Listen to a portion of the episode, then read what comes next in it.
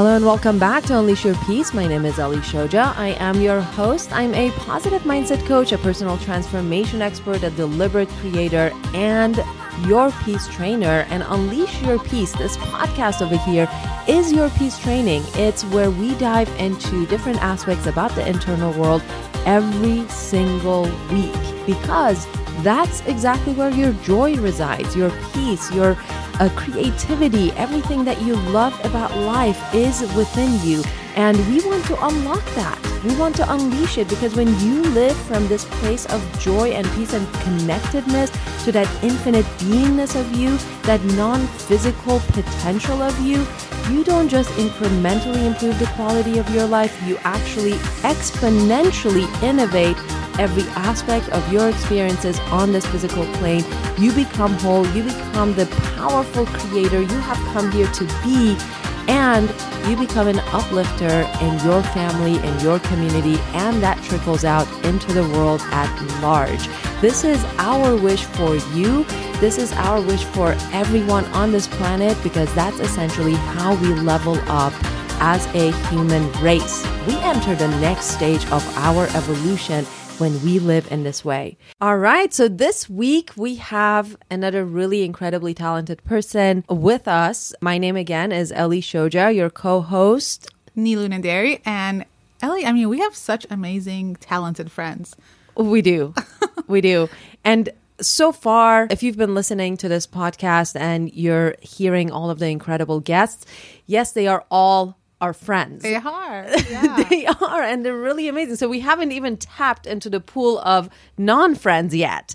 We haven't exhausted our friends list. And this individual, this person, came to us a few years ago at Digital Hollywood. She's incredibly talented. She's very, very funny her one woman show blew our minds. Her name is Kate Huffman, and we are so excited to have her on. Hi, guys. I'm so excited to be here. Hi, Kate. Welcome, Kate. Thank you. Welcome. We were just talking about how amazing digital Hollywood has been for us. Oh, it's bizarre to think about. I approached so many people at that event and a couple people have stayed in touch but for the most part this friendship right here is just i couldn't be more grateful for it Oh, it's magical. And the feeling is completely mutual. A few years ago, I was a panelist at a Digital Hollywood event, and from one panel discussion, literally one panel discussion that I did, I think five That's right. friendships blossomed, and you were one of them. And we're now, three years later, really close and so supporting each other. It's mm-hmm. really amazing. yeah because i at that time you mentioned my one person show and i was approaching it i'm still working on developing it into a tv series much closer now than i was at the time but i was approaching people at that event to pitch it with like pitch packages and it mm-hmm. i think just speaks to your energy that i was very nervous i didn't have the guts to approach that many people but i was like i'm gonna go talk to that woman. She had incredible things to say and i feel safe doing it and i know she's gonna listen in and be receptive and that's as far as i'll get possibly. But no she responded and and uh next thing i know i'm at a meditation party and i'm just like hey this is pretty I love the meditation. this is party. not not where i expected to land out of this but i a love dinner it. party. Yeah, I'm so oh i know. Oh we can tell that story I'm so glad you did. So fast forward, you're at the meditation party, Oh, which God. is a dinner party, which i did not know Yes, and that is relevant because of the subject matter of your one woman show. And by the way, before we dive into what this one woman show is, I have to say a close friend of ours is the director David Zucker. You know him from Airplane, Naked Guns. He did the last three scary movies, and he's done so much incredible stuff. And he came to your one woman show, and he was blown away. Like uh, he still to this day tells me, "Oh my gosh, that Kate Huffman, she's an incredible actress." Wow. So, and this is a person who's seen a lot of High actors. praise. And he's also very skeptical. He's a little bit of a snob when it comes to comedians and, and, Yes. and Um, humor. No, I know. And he no, loved your show. Well, that's also an incredible blessing to have that friendship develop. I would consider him a friend now, Yeah. and Mm-hmm. Yeah, that's uh, absolutely. And definitely a considers you a comedy legend. And my Totally. yeah. And he's coming to your show tonight. I know, I, I know. Friends with Guns. I, So I we'll- twisted his arm a little, but he's coming. He's a little excited. hesitant, you know. that's all right. yeah, we saw him earlier today, and he's excited to actually Oh, see it. Yeah. I'm glad. I hope he opens his mind to it. That show can be perceived as a political show. I don't think it is as much as he feared that it was, but that some people hesitate going to see it because they think yeah, it's I be think a his fear show. was it was too far left politically. Um, yes, and, I think he'll be surprised. By Yeah. I think right. so too. And we have all reassured him that he's going to love it. And I think he is. Tomorrow we'll Um, touch well, base with him. Thank you. And Um, since we're talking about it, I'll just say that show's called Friends with Guns. You guys can see. There's Yes. two more Where is two more playing, shows Kate? coming up at the Road Theater on Magnolia, May 10th and 11th are the last two dates. so we went to the first ever preview I know. of it. I can't even and believe you guys are the best. It It was was it was really incredible. Thank you. Just, it's, it's grown a lot since then. We were just nominated for some stuff and been LA Times Critics' Choice. It's just been so cool to hear audiences responding to this really thought provoking play. So it's been an honor to be in it.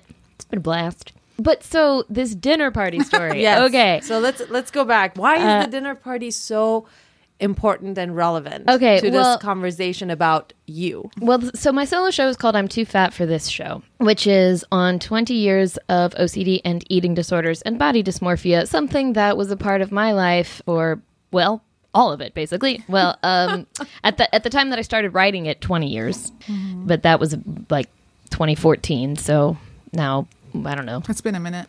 Yeah. 25 years, I guess. quarter 25 quarter of a years. century I've been hanging out with this thing. So the telling of that story changed my life in every way imaginable, but it is a functional thing that I live with, and just the process of doing the show has actually skyrocketed my recovery even more. But I have to be prepared. I can go to dinner parties, but I need to be prepared. And I was not Prepared so how? um, Okay. just just emotionally, I have to like set myself up to deal with the anxiety that I, that it might cause.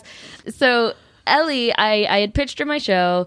She got back to me some months later saying she had kind of left the business and was launching this other thing. But she said, "H- How can I be of help? I was like, Can I take you to coffee and maybe just pick your brain about the industry? Maybe you have some advice for me. And she was like, Hey, come to our meditation party. And I was like, Sounds great. That's our line. That's our Yes. come to a meditation Yeah. party. I show up with like a yoga mat and like yoga clothes. I'm thinking we're gonna lay down and meditate for like 90 minutes if it's a whole party. And I walk in and it's a smorgasbord of food. I'm a I, am like faced with a whole like oh man. It's, Yeah, we it's- start cooking at 4 p.m. there's and I was like looking around and I'm like, what is happening? Oh dear, oh dear, oh no, I have to get out of here. I can't be here. I have to leave. Um, But you stayed. I I did stay, but I was uh like Uncomfortable. No, I I was dropping some things to various people. I was like, yeah, I'm not sure if I'm. Uh, this isn't what I thought it was gonna be. So I thought, you know, I thought we'd be done by like eight. I might have to go, but, but I managed to stay. And anyway, and and it's and you stayed for the meditation. yeah, which is the part that I wanted to stay for because Yes. I uh, do meditate. I have been a meditator. That's why, you know, I was like, ooh, a whole party about it? Let's go. And then I think I don't know if it was that first time or another subsequent party that you came to. You announced your show at our little group, Correct. And then um, we organized to all go. It was your last LA showing, and then once I got there and I halfway through the show, I was like, oh, now. I kind of understand. That's like it didn't really click funny. for me. Well, I And hadn't we told you about it. guys. Yeah, no, I, I had. No, you guys, I had no idea. You guys came, which blew my mind. It was so kind of you to come, and, and we all went out afterwards, and we were talking about it. And I was like, "So, oh, P.S. Now that you have, um, you know, I've unpacked my baggage on stage for you, I had a panic attack the first time I came to your party." But anyway, Do you still feel like that now when you come? Oh no, no, no, 'Cause you- you're no. prepared. Um, yeah, well, one, I'm prepared, and two, yeah, I, I, I'm Worked past it. well, yes and no, I'd say. It's always a journey in progress. The show itself, it was a very scary thing to put out there. I uh, knew that it was going to change my life forever because it, it was always something that I never talk about because of, you know, shame and judgment and misunderstandings and preconceived notions. It was, it was sort of like being in the closet. And I knew that it would, I mm-hmm. mean, my closest friends didn't know what was going on. And I was able to tell the story through humor It's a very funny show. Thank you. My I also my personal bugaboo, so to speak, with media on eating disorders is that it's often presented in this very melodramatic, heavy way, which only kind of pushes people away from understanding instead of Yeah. bringing people in to also show people, hey, it's not necessarily that different from whatever your neuroses are, Right, your yes, issues, correct. your own self It was very relatable, self-talk. even if you've never lived with uh, eating disorder, but you've had any kind of internal dialogue with yourself. Yeah. That's, you know, disempowering. It's it's very relatable, and it's funny, but it's also very emotionally intelligent. Like the dialogue that you're having. How many characters are you playing in this? There's 18 18 total. Um, characters, and sometimes you're playing multiple, at, you know, in the same Mm-hmm. scene, and the dialogue is just very high quality. But that was the shock of the relatability to anybody. Like men you know, dragged to the show would be like, "Whoa, I had no idea I was going to relate to Yeah. everything you were saying." Yeah, um, yeah. Whether their dialogue isn't necessarily about obsessively counting calories, if it's more like, "I'm not successful enough. Why aren't you more successful?" or whatever their story is. Not good Um, enough. Yeah. Yeah, it was really that's the whole thing. Is the the victory of the show wasn't even defeating this this thing. It was more removing the shame to talk about it. And I had no idea whether it would be of service to anybody, but it's been cool. Yeah. It seems to have been. you literally take that voice, that self defacing, self critical, self hating mm-hmm. voice, and you take it outside of you. And in the show, you present it in such a profound way as another voice that's externally Yeah. that you're having a literal dialogue with. Yeah. And I think that happens so much in our lives in so many different yeah, ways. and that's I think 'cause- so. That character's name is Edie. Um, for eating disorders, and she's a whole character, yeah, and and so we're tracking um, the friendship because Yes. that's another thing about eating disorder things is that we don't see the perceived positives, and in so many ways, whether it's that voice or something else, the reason these things stick around for so long is they are so validating and they are there for you, and no one else is. They are so It's loyal. familiar. It's comfortable. Um, yes, familiar, comfortable. It can feel like a big hug when you've done everything else wrong. You've done that. yeah. It's very and it's deceptive. Don't get me wrong. Yeah. it's not a good friendship, but at least portraying it that way, I think it makes it a little bit more understandable to people because there's a whole lot of like, okay, stop, please, just like qu- cut it out. And I Yeah. loved how you depicted that character. You had her on like a screen, Mm-hmm. and she was kind of like hovering over you a little bit. Yeah. Like it's like this looming personality Mm-hmm. that just like it's always there. You know. Correct. And I think that voice speaks to us and it speaks very, very loudly and it can uh, drown out the voice of clarity that's already inside of us. Yeah. You know, that we really need to listen for. You know, the self critical voice is so much louder, it's so much more imposing. And because it is so critical, there's this feeling of dependency that we have to it. Yeah, it feels like truth when it isn't. Have you shifted that relationship with that voice? Yeah, I think over the years, forever, she's had less power, but she can come back with a vengeance any day. I can mm-hmm. wake up and just be like, "I'm in a, I'm in a trap. This body is a trap. I'm, mm-hmm. I'll feel just completely smothered in a, like nothing else matters until I can get out of this trap of a body." If that makes any sense. Mm-hmm. Just somehow through the act of sharing the story, I have been able to come to a place where I can like, I like me, and that's mm-hmm. that's silly, but that is a huge Yeah. jump in progress. Like that was a hard thing to say for the vast majority of my life, but I do. I'm all right. Yeah, you, you're. I would hang out with all me. right. We would hang out with you. Um, hey, all right. but also, a very interesting thing that occurred was I had two injuries last year, uh, both feet. At various points, I was in a boot. So, large part of this is exercise addiction, exercising to the point where my body's now And also not getting the nutrients you need. Right. And I've I'm still dealing with the repercussions of having done that for 20 years. I have a lot of chronic pain that I'm attempting to use Joe Dispenza's techniques to overcome. But uh, movement can be very painful. So I had toured. I toured with the show. I went to 12 cities. I went abroad with it. I, I was doing great. It won some awards. It was just awesome. Getting uh, emails and messages and phone calls from people. It was great. It was great, incredible. And then I snapped a foot and it was sort of and i wasn't able to work out and it was sort of like the universe was like hey you're flying all over the world but you're not embodying your message because you're still Yeah. killing yourself to these like false ideals of body image. Do something about it. And i resisted that and then i just swam. I was just swimming all the time. And then i heard the other i don't know. It went on and on but the point is like i had i was forced to sit and stop yeah. um, and put on weight that- and deal with that. And Isn't that funny how the universe does that? Oh, it was crazy. And I, I knew as it was happening, I knew it was a gift, as hard as it was. Hmm. I was like, I know this is gonna make me stronger in the long run, and I don't know that I'm there yet. But it was a huge relief because I did have to learn to live, and I have lived. For 20 years, I could not go one single day without exercising. Wow. I, I there not one day of the year, and I know from an exercise science point of view that's bad. is. That's not even good. That's not even good. No. If you You gotta let your if body you're rest. a gym, you know you'll see better results if you don't do that type of Yes. thing. But but my and uh, we haven't talked about this, but the connection of the eating disorder is to OCD. Um, oh yeah. I, I don't think that that's talked about much, but body dysmorphia is indeed a form of OCD. It's invasive thoughts. It's anxiety if you don't accomplish these certain things, anxiety that stops you from living your life. It interferes with any activity you want to do. So for me, it was like if I do not get in that workout, ah, you know, I, I just couldn't function in any other way. But now I can, I can, like I Yeah. can. So that's kind of a huge leap as well. Yeah, it's like you had to wean yourself off this drug mm-hmm. that was the need to exercise. Right. And it's not gone. Yeah. Mm-hmm. but I can go a day without if my body asks for it. And you mm-hmm. look great. Oh, thanks. Yeah, you look amazing.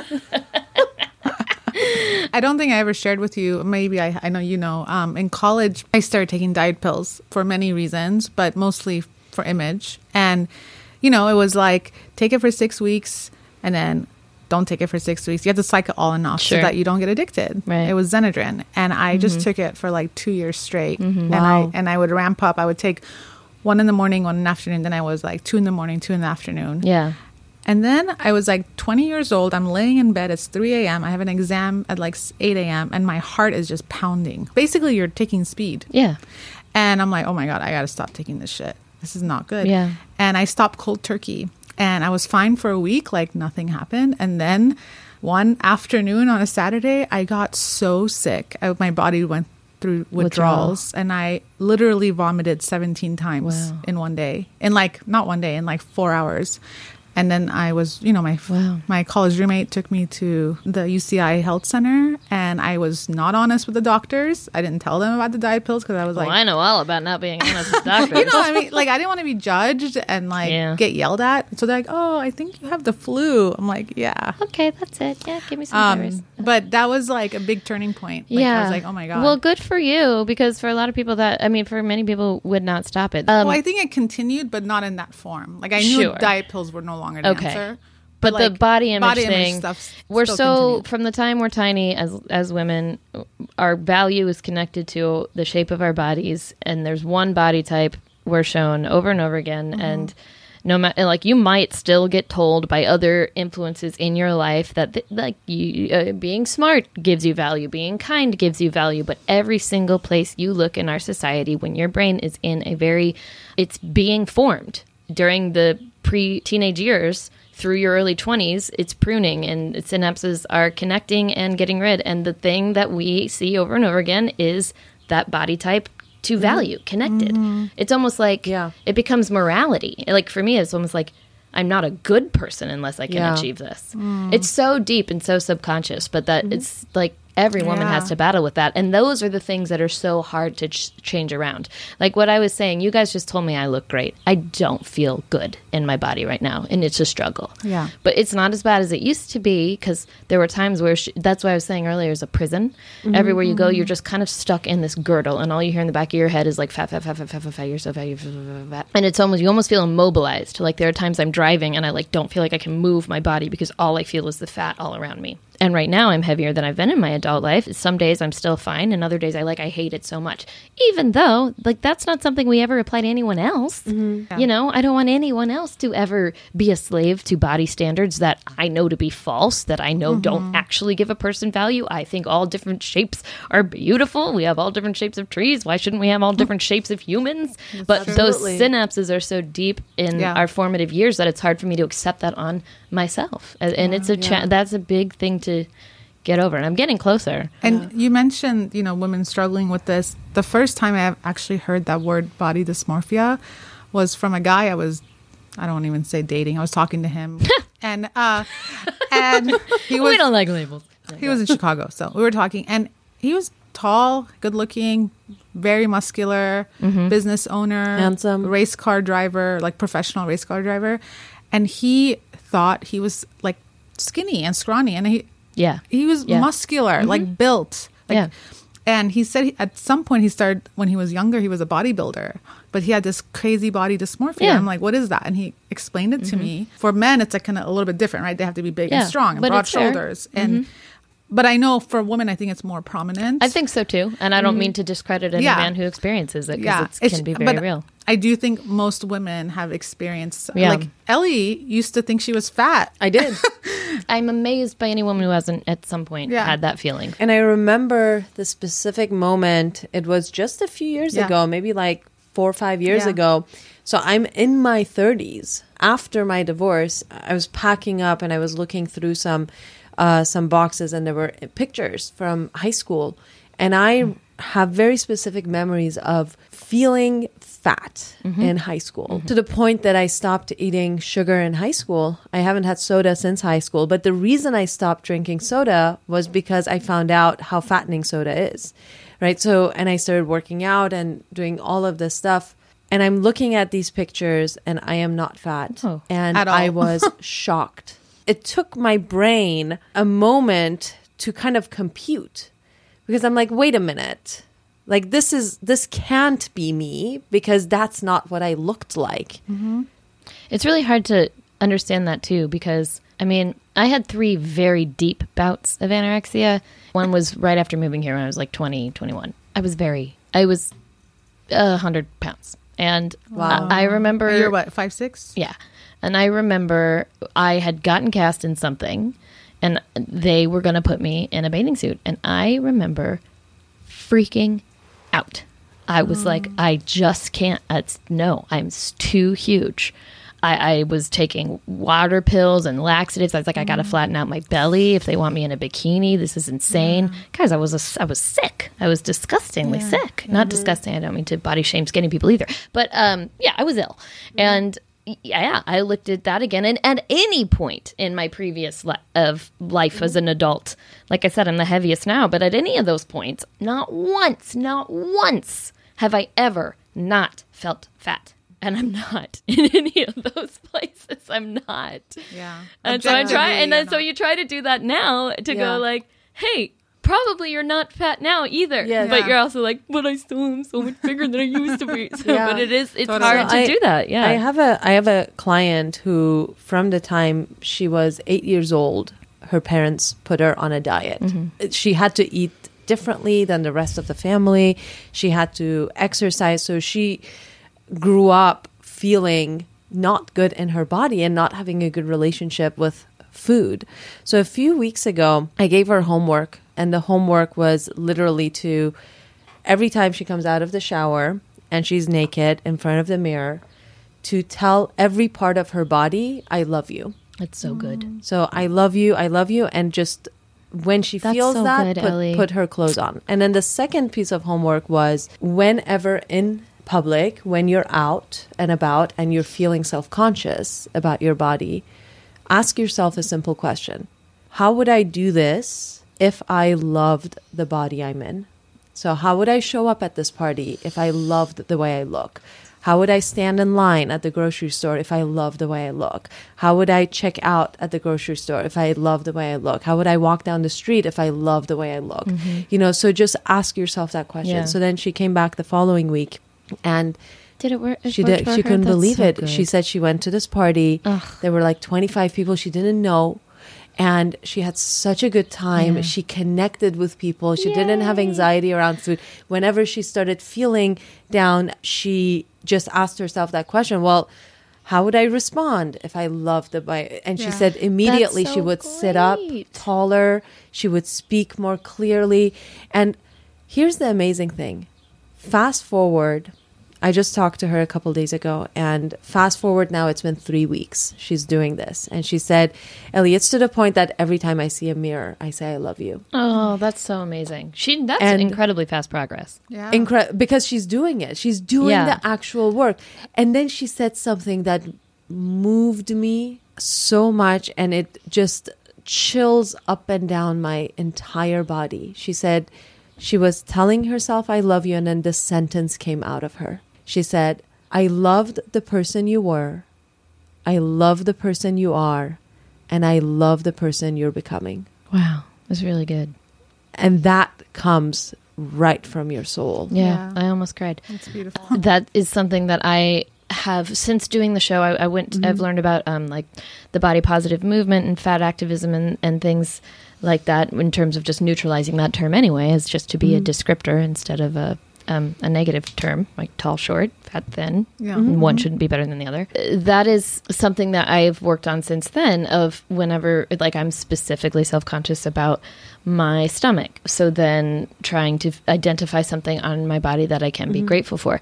And it also goes into play with the pain because I, I uh, have pain and also, um, you know, I injured my feet and spending time making sure to be so grateful. And whether you're whether it's that you're being crippled by feeling fat or whether you're being crippled with pain expressing gratitude to the parts of your body that are working is something that's been huge for me. So just like digestive tract. Thank you so much. You're killing it right now.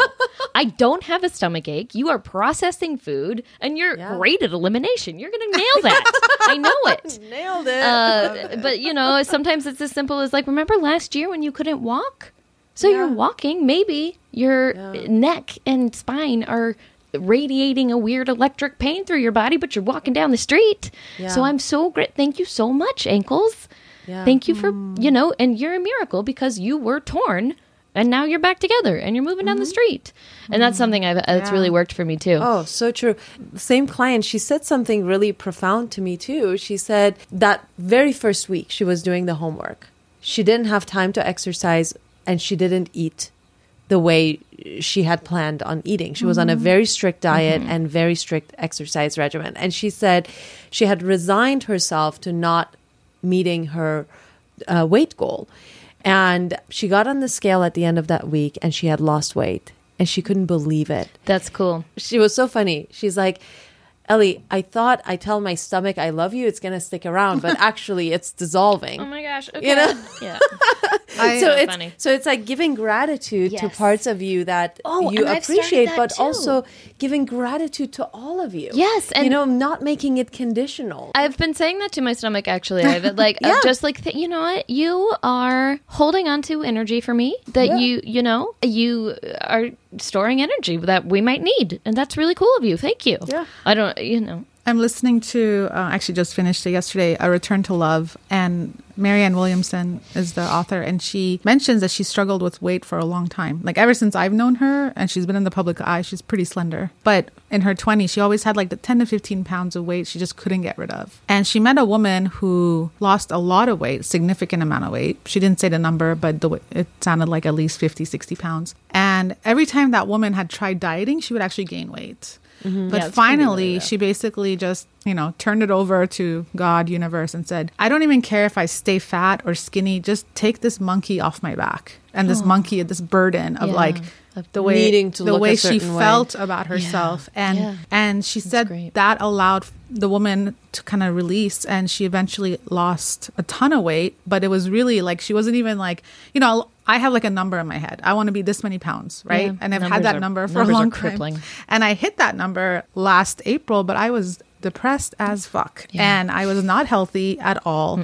And I wasn't trying to get skinny. I just couldn't eat because I had no appetite. And everyone's like, "Oh my god, you look so great." I'm like, "Yeah, but I don't feel good. I, I in my head, I'm not. I know I'm not well." Mm-hmm. that's it. But when I looked at myself, I'm like, "Oh, I look pretty damn good," you know. But it was this ability to just turn it, kind of turn it over, and like stop punishing yourself for Yeah. whatever it is and That's- releasing it. I don't know if we have parents that are listening. I know for you, it started pretty early, like Yeah. seven or eight years old, right? 10. 10. I have a nephew who is on the bigger side. He grows out and then he grows up, Sure. right? so he goes through he's growth not, spurts. He's not chubby. He just has these really big cheeks. you know, know, like yeah. she, she with like knows. the- She's met him. Yeah, you know. I mean, he's he is He's a wonderful. he is a little chubby, but so he's what? bigger And- than other kids, but but, he's been No, called told me- fat several Yeah, times at yeah. school. And he's how old now? He's eight, and the my size. he did a couple things that really concerned me. So I eventually had to sit down talk with him. And first time, a couple weeks ago, he gave me a sticker. He has like stickers, and he's like, "Here, you get a sticker." I'm like, "For what?" He's like, "For being the skinniest person in the Ugh. family." And I'm like, okay. And I just kind of laughed it off. Then at one of our meditation parties, I called him over to talk to him about something. I'm like, hey, come here. I want to tell you something. And he was eating a slider and he hid it behind his back as he was walking up to Yeah. me. And that just broke my heart. I was like, why did he do that? So, So- I talked to him about it. And Because it's yeah, the messages that we get are they're from everywhere. It's not just Yeah. society. It's like still to this day, you were ill, but doesn't like it doesn't matter if you lose weight, you will be validated everywhere you go. I was, Did you lose weight? You look great. If you lose Yeah. weight, you look great. not- you might have. you been- know, I want to jump off a cliff, but But we just, uh, but Yeah. it goes back to that how young we are when our mm-hmm. parents validate us for losing weight, our grandparents, teacher, like everywhere you go. And little girls' number one fear in a number of surveys is getting fat, not lo- like over losing your parents. Over your parents' death or over Wow. getting cancer, they would rather not be fat. And like all these, like Barbie has tried before multiple times to like issue curve her out. curvier girls. But when they market test them, the girls don't want them. They're like, no, I don't want to play with her. She's fat. I don't want to play with the fat one. Yeah, yeah. So that bias is put into our brains so My my young. grandfather. So when I was in high school, I was on the swim team, and our friend Deborah, who's still a very close friend, she was also on the swim team, and she was always about maybe ten pounds heavier than me. Yeah, I was one twenty. She was one thirty, and my grandfather used to always tell me, "Why do you need to look like a boy?" Look like a girl, like your friend Deborah. Oh my Meat gosh. is so expensive. Why do you melt it off? You, basically telling me I need to so gain weight. Funny. Yeah, yeah. It's hilarious. well, He's but like, even that's you need to you yeah. need to put some weight on you. you know? Right. Yeah. You need to you know. But it, that goes to the opposite side. I mean, there are some cultures that body shame for being too skinny, and that's also Right. problematic because some of- people legitimately are, and of course, we all, a lot of us, will secretly hate those people. like, oh, you're lucky, but like, no, I think a lot of older cultures, you know, especially Middle Eastern cultures, you know, for them, Greeks, yeah, yeah. exactly, for them being more heavy set and mm-hmm. having lighter skin are signs of Wealth. wealth Yeah. because if you're heavy set you have money to eat Yeah. and if you have lighter skin you're not working in, in the, fields. Yeah, well, I actually have heard that those a lot of those cultures are they're starting to switch because the American uh, Mm-hmm. Yeah. culture is so pervasive that there are places where the wealth, like the bigger the woman, the better, and then it has switched. And more recently, they're losing more and more weight and, And they're trying to be tanning. skinny. Um, no, I, I don't know. I can't remember. Not recently enough did I see this, but this is a, really interesting too because another reason that I was influenced by my peers, by my family, but for me, really, I was a very precocious young kid who wanted to be an actor, and I was growing up in the '90s when there was one option solely, unless you wanted to be the big funny woman, like one sole body option that you saw it, everywhere it. was an insanely thin person. This was the years of Friends, Mm-hmm. Saved and, by the Bell. uh, Saved by the Bell, Ally McBeal. Uh, Oh like gosh. literally every show. Like name Yeah. a show in the '90s. The '90s were rough. Today, it's there's more body shape variety. Not enough, but more, and it like makes me cry every time I see that happen because it would have meant so much to me as a Mm. kid. Because for me, it was like a professional decision at 10 years old. I Mm-hmm. had to fulfill this requirement for my job that I was going to have when I grew up. And Which uh, you do. I mean, you're thank you. living that dream. Well, well, what I'd like is to have this show turned into a series, right? Yeah. I'm working on that. I'm going to be doing probably crowdfunding for the pilot soon. So that's another part, convincing me of I'll still see women in certain TV shows. I don't really want to call anyone out, but there's like a couple shows where those women and their bodies make me feel awful. So I'm like, do I need really to get tiny again in order to, to lead a series and know that I might be making other little girls or women feel So badly? It's it's just another way to try to convince myself to let this So when go. when Bruce Lee decided he's going to be the most famous Oriental star, Martial, martial arts. martial arts star, there were no Asians on Yeah. television anywhere. Bruce Lee, Asian kid from the Bay Area, right? He decides, I want to be in show business, but I want to be the biggest martial arts star. No one like him anywhere on television. There are actors that don't look conventional at all. They don't Oh, look yeah, no, I conventional at all. yeah. So so it's I guess the point I'm making is that these kind of standards exist because we Adhere to them. ad- adhere to them. We adapt to them. Mm-hmm. Yeah. But when you come in and you say, "This is what I'm going to look like, and this is what I'm going to do," like Bruce Lee did, it's like I'm I'm just Yeah. going to do it. there's nobody like me out there, and Yeah. I'm gonna do it. There's like Jane the Virgin and Crazy Ex Girlfriend and Amy Schumer's a movie star and um, you know it goes on and on and on. There's more variety. Yeah. Shrill I haven't watched yet, but I want to watch that. Uh, make me feel wonderful.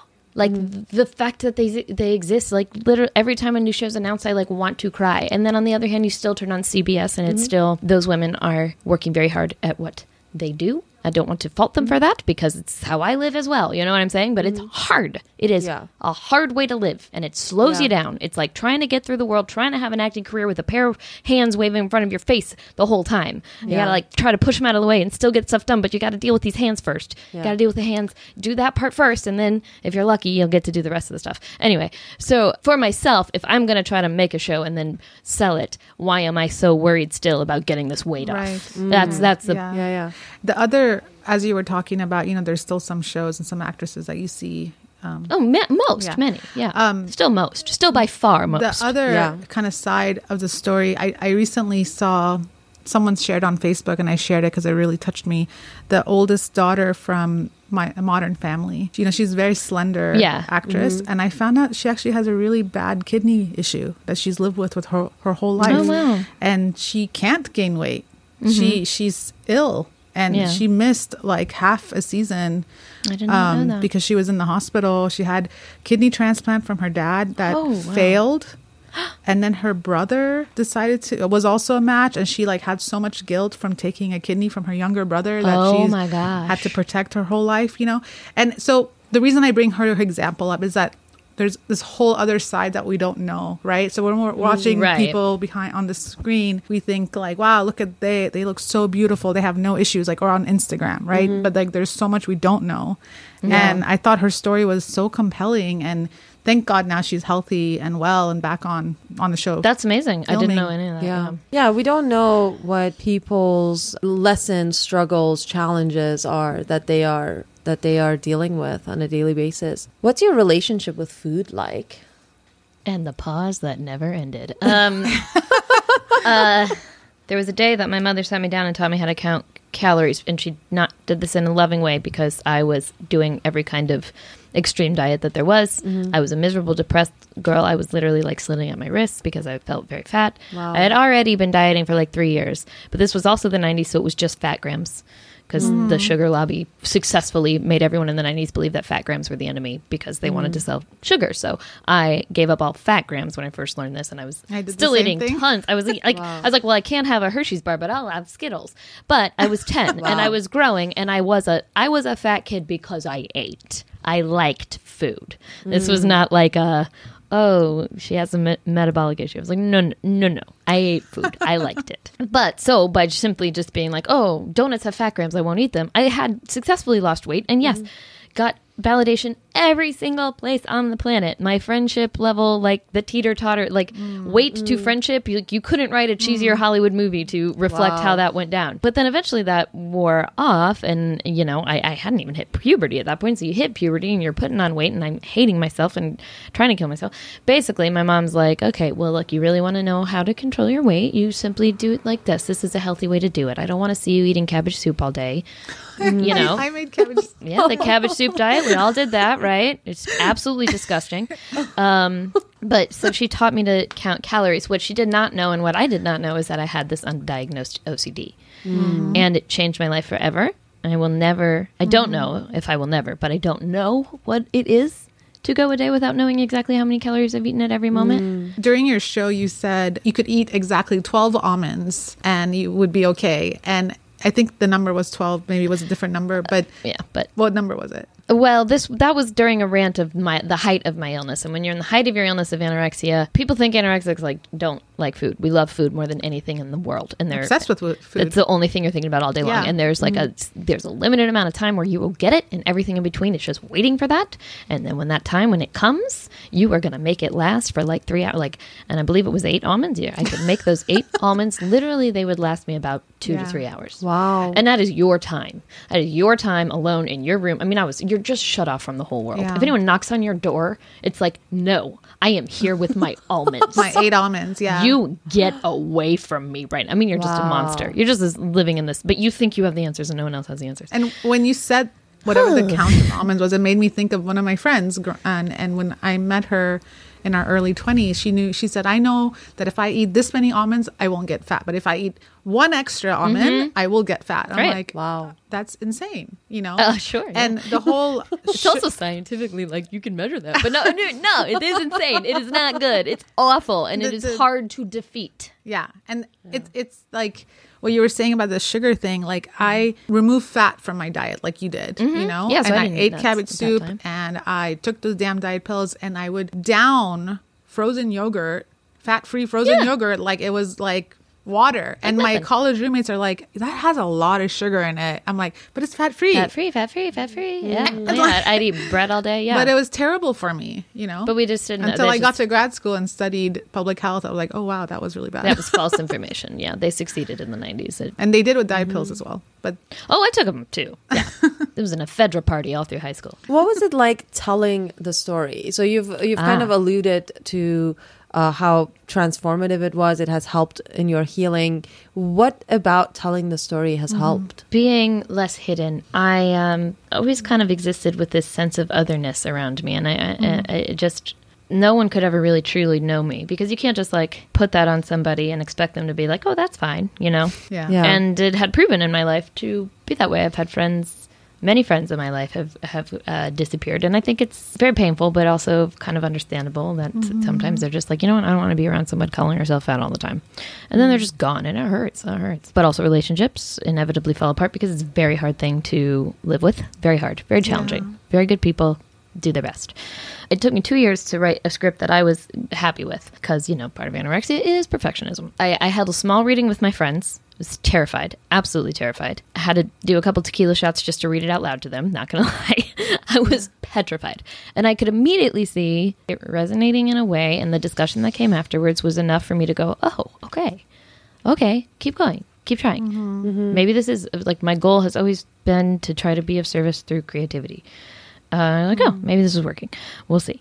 So I rewrote it, and then I rented this theater to do a, a reading of it, just a reading, uh, still a work in progress, and invite both strangers and friends, and fill a house of about thirty to forty people, and have a talk back afterwards and get feedback. And that like, was this the absolute scariest week of my life because I knew my life was about to change in a way that I might not like. There would be no going back. None. putting it out there. Yeah. There is no. There was no going back from that. Yeah. You can't put I- it back in the box. No, and I didn't want to associate associate myself with those words, eating disorder or mm. anorexia. Mm-hmm. Especially anorexia, I still have a hard time saying it because those are judged things. They imply that you are a shallow person or that you are obsessed with society. Eh, like whatever they imply, whatever someone's preconceived notions are, they're really incorrect. But I can't fight that if I just mention it to somebody. Mm-hmm. The the I'm hanging out with somebody. Let's say I'm just hanging out with somebody before this show ever happened, right? And I'm in a good time. Maybe I'm making people laugh. Whatever. No matter what, if the next thing I said is I've had eating disorders for 20 years, there's a the mildest perception shift behind their eyes. You know what mm-hmm. I mean? Just however mild it might be. And that was the thing that kept me in a box. And it's a box of shame, is all it is. So, yeah, I was very terrified. The consequences as a result of having shared it, it's better on the other side. It's mm-hmm. better on the other side by far because people are grateful that you've told the story. I know that it definitely changed, has changed many, many people's perceptions about what it is to have an eating disorder. Absolutely. I had therapists in several cities call me because my phone number's out there and say, I learned more watching your show than I have in 20 years of practice. Um, Wow. yeah. And again, with like uh, men, people being, anyone being like, wow, I thought I understood them. And I did not at all understand. And, and every single person with an eating disorder's journey is different but mine th- so so this one's only reflecting mine it's not universal but Right. there are a lot of things that are pretty universal. Cabbage universal. soup is universal. Okay. oh that's great and also Um, your vulnerability allows people in. Oh yeah, yeah, I think Totally. so. Yeah. Like there's so much strength when we came and saw your show. There's so much strength in you just displayed within that show the way you're sharing your story and it's just so incredibly powerful. And i absolutely agree with that. It's we had people in that audience mm. that we just came with right? All of us struggled with different things in our lives and we all related to that voice. I, just in the row we were sitting in, like everyone Yeah. had battled with mental health in some way, Yeah. right? Whether it's depression or Right. suicide, whatever. But aside from the the story and the message, I mean, your acting is like unbelievable. I Very, mean, when you were that you. professor, the like the professor, and you're talking all fast. I just remember the picture I took of you, and, and, and then like being able to switch back, like when you played like the the the casting agent, and Uh-huh. I mean, it was just. Thanks. So amazing. I was blown away by how easy the writing was. It's very difficult to. Well, it took two I mean, years. yeah. Well, well, you know, it's, Yeah, so you have 18 characters played by one person in the span of an hour, Mm-hmm. right? So, but each voice was so distinct. And every time we were introduced to a character, it was done in like we knew exactly who this character is. That's awesome. And we could picture them. Really, It, well, it was amazing. funny too because when I I decided to tell this story, I was in the greatest pain of my life. Felt like no uh, no career is how it felt after a decade of being out here. You know, um, no, no like love life dead, friendship still difficult. All these things really depressed. I was out in the desert in 2014 watching a meteor shower, reading Viktor Frankl's Man's Search for Meaning, and they, he talks about happiness comes from dedicating yourself to a greater because mm-hmm. Listening to Brene Brown is like courage is sharing your story, mm. and The Artist's Way, which says be of service through mm. creativity. All those four wow, things, everything just coming together. those four things happen all at once. It was definitely an epiphany of a moment. Yeah. And I was like, I guess I have to tell my story. I guess that's the only way to make meaning out of this life. And I thought I'd write a book. And then I, so I started that for a minute. And then I was like, what am I doing? I'm a performer. Yeah. Like, write a show, Kate. And all these different elements of my life kind of came together, like all the different pieces of training or experiences I'd had, writing classes I'd had, or um, even like children's theater came into play when I played my younger self. That Oh, comes, gosh, yeah. that comes like the, the whole style of introducing that comes straight out of what I've learned through uh, Story Pirates, an organization that goes into schools. Like every character introduces himself like, "Hey, I'm Charlie, and I'm blah blah blah," and I just come out and I was like, "Hey, I'm Kate." I'm like just mm-hmm. picturing all these things came together perfectly to allow me to use those skill mm. sets to tell this story. It was really kind of cool. So I'm glad it worked out. In your opinion, yeah. And I know from personal experience, it's so cathartic when you tell a story that's hard to tell. I remember I when I wrote my script Con Life, which is based on my life growing up with a con artist father, it was the hardest thing I ever wrote. It was like I just slit my wrist and then bled on the page. And when it was being read at my writers group, it was the most terrifying moment of mm-hmm. my life. I just felt naked. I felt like I'm naked and exposed, and the world is going to end, literally end. And You know what I'm talking about then. fast forward to after it's all done and it's all out there, that story is now just a story. Telling, being able to own it and tell it, turned it into a story for me. I'm still getting there. Yeah. You're still getting there. But it's true. I actually just turned down an opportunity to do the show for the first time ever. Uh, I got into this festival in Canada, but it was going to be very expensive to go. And every time I've done it and self produced it, it's very exhausting and very.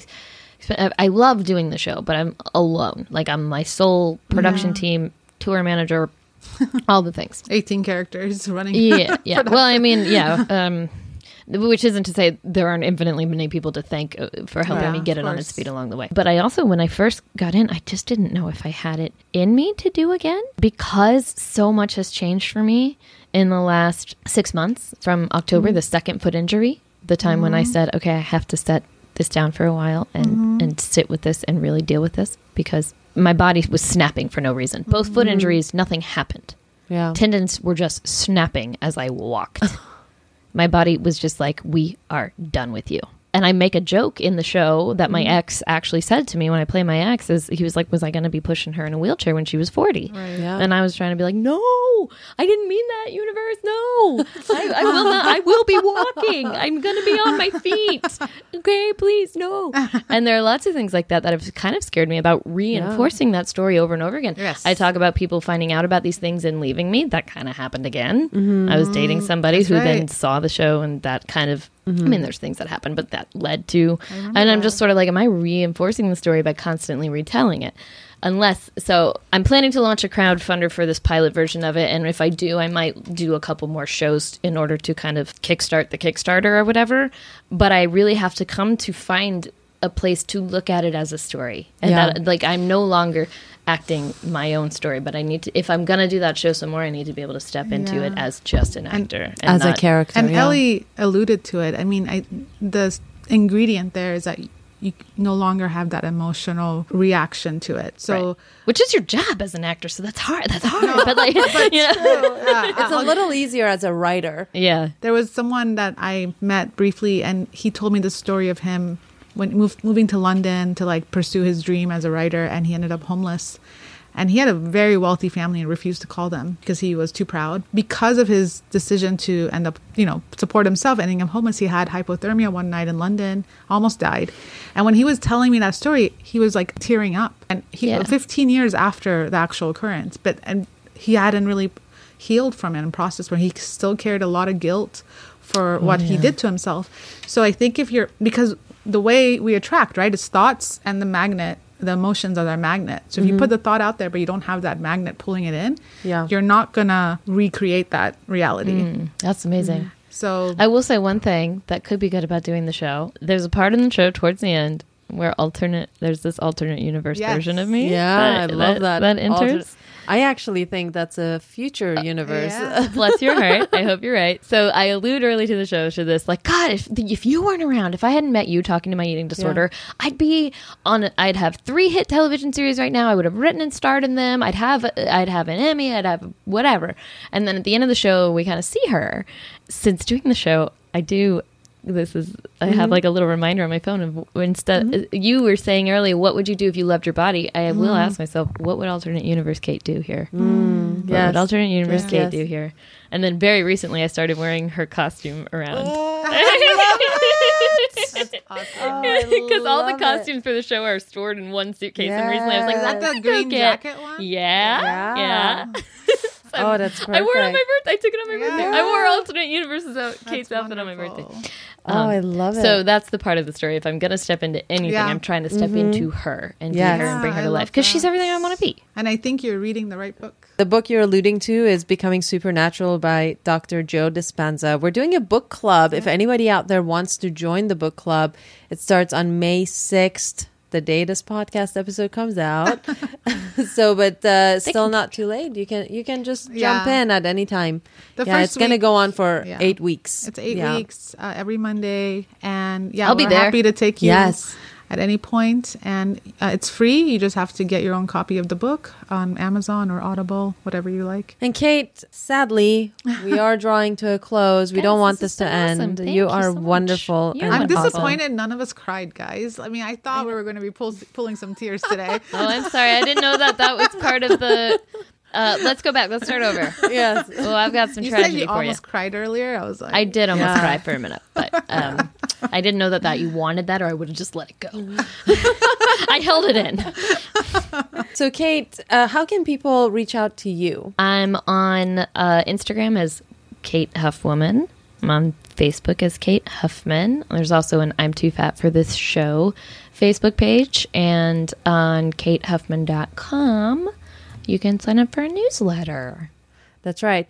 And you have two more showings Oh, of the yes. show that you're in right now. Yeah, it's called Friends with Guns. It's an incredible play. It's written by a woman. It's about a couple of liberal couples who discover one couple has uh, they own guns, which is shocking to the other liberal couple, and it sort of reflects how divisive our nation is right now and how we hold our extremes, and just sort of launches us on on something from there. So it's not necessarily just about guns. It could be about anything. It's about relationships and control, and it's funny and it's heart wrenching and it's just really incredibly well written. I'm so grateful to be a part of it, and it's at the Road Theater on uh you said this is dropping on the 6th uh the shows left are the 10th and the 11th at 8 p.m wonderful. yeah, Yeah, Road, it- roadtheater.org Yeah, it's a really incredible show. We saw the first preview of it, and we. Uh, at your birthday, I spoke with someone who had seen one of the first previews, and then she saw it again. I think either the night of your birthday or the night before, sometime that week. And she said it is, it's even like improved and it's even better. And uh, Yeah, which no, I mean, you a guys- lot We to should say go back and because see Well, you it. literally Yeah. saw a preview, which is Yeah. technically we saw still the a first, rehearsal. The first so preview. But even the I know. even the first preview, you Was guys w- getting on stage, Oh, thank at, you. know, for the first time, it was incredible. Thank it was you so so, much. freaking good. Yeah, no, so I definitely think I think we've should go Yeah, maybe to the last showing go. of it. The 11th. we'll be there. Oh, Oh, May I'm, 11th. I'm gone next Ellie's weekend, gonna but be out of town. I'll be out of town. I'll but, Never mind. but uh, maybe maybe we'll come. We'll figure it out. We'll make something happen. Well, thank you so much, Kate Guys, thank. Huffman, You're the for best. being here. Check her out, katehuffman.com. Check out Road Theater. Roadtheater.org. Roadtheater.org. Friends with Guns. Friends with Guns. Really, really great show. And uh, Nilu and I had so much fun again being Um, here. Well, thank you guys. you. Thank you for all that you do. I love your podcast. I love Peach and Lisa. I love it all. And thanks for having me. And me. we love you. Oh. And if you want to connect with us, we are at Peace Unleashed on Instagram. That's where we share love notes with you every single day. And I have lives where I answer your questions about the internal world. So connect with us through that. And if you want to work with us at any capacity, check out peaceunleashed.com. And until next time, when we come back and dive into another aspect of the internal world, we wish you a peace filled day.